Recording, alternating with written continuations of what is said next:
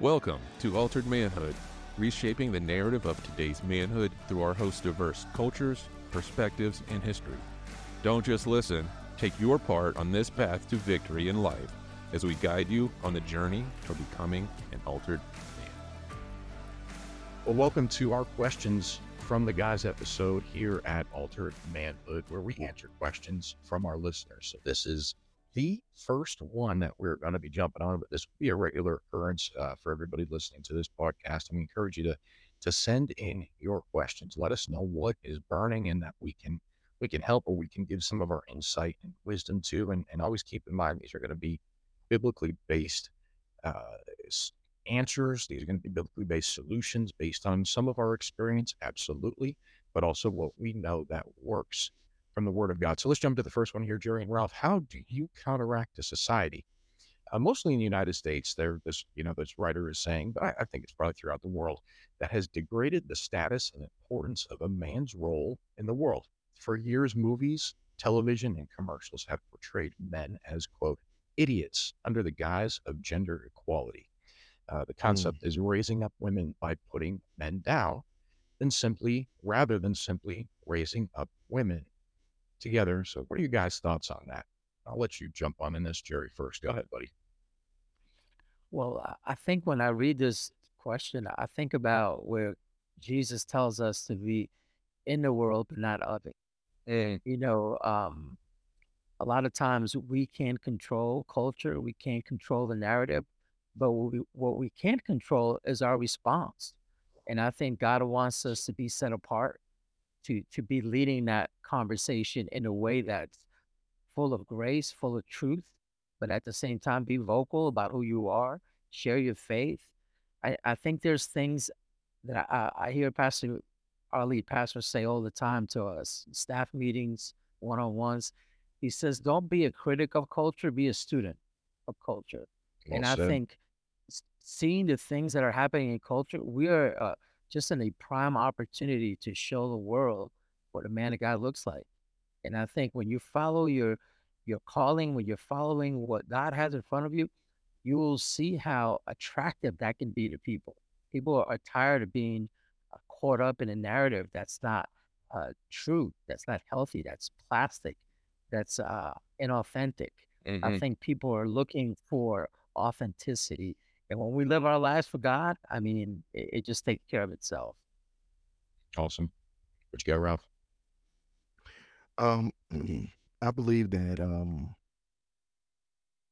the way that we counteract, just to piggyback off of what Jerry is saying, the way that we counteract society, I believe, is when Jesus was walking the earth, and I'm thinking about the question as, you know, you guys were talking, it was more of let's lift men up and put women down.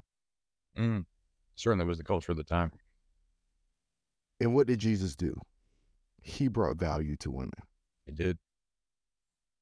And so I believe how do you counteract the culture is is is becoming not only a student of culture, as Jerry just said, but you counteract the culture by being authentically you, walking in who you are as a man, um, I was on a boat trip yesterday. You guys know we went fishing. Long story short, really, really, really quick. I'm sorry.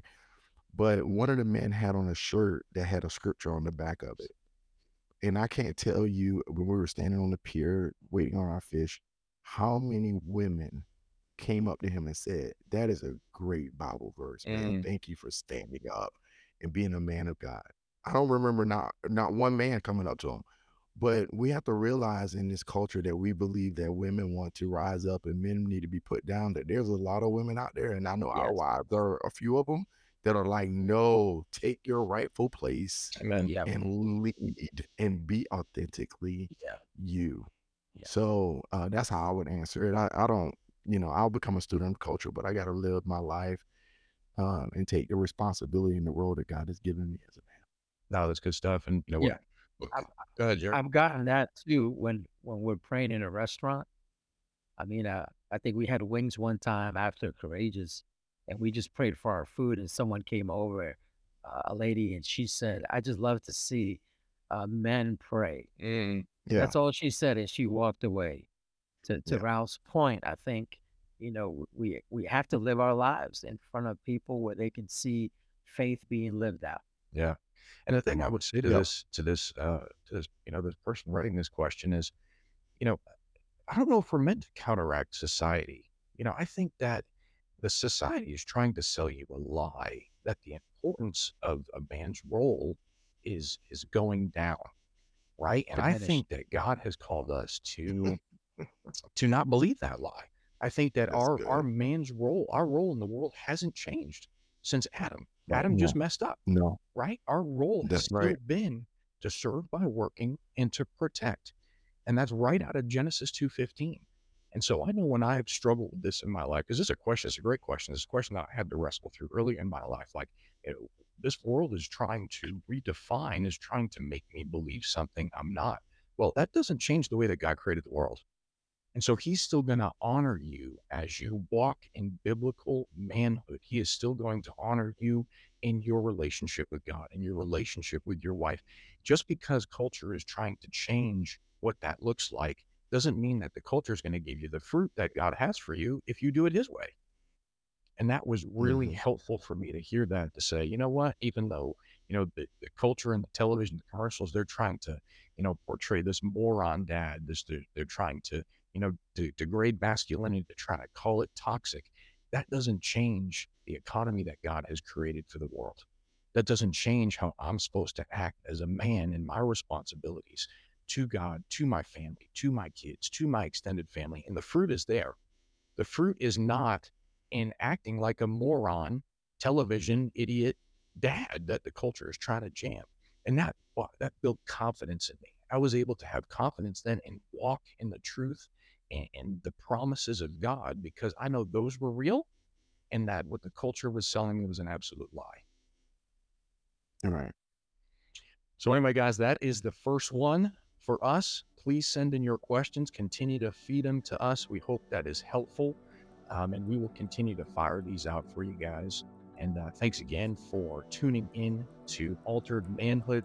And for you men who are asking how they can do their part to spread the word Altered Manhood to other men, simply rate us, like us, and leave a comment. And believe it or not, that, was, that simple act will increase the reach of this podcast to a world that needs an altered manhood.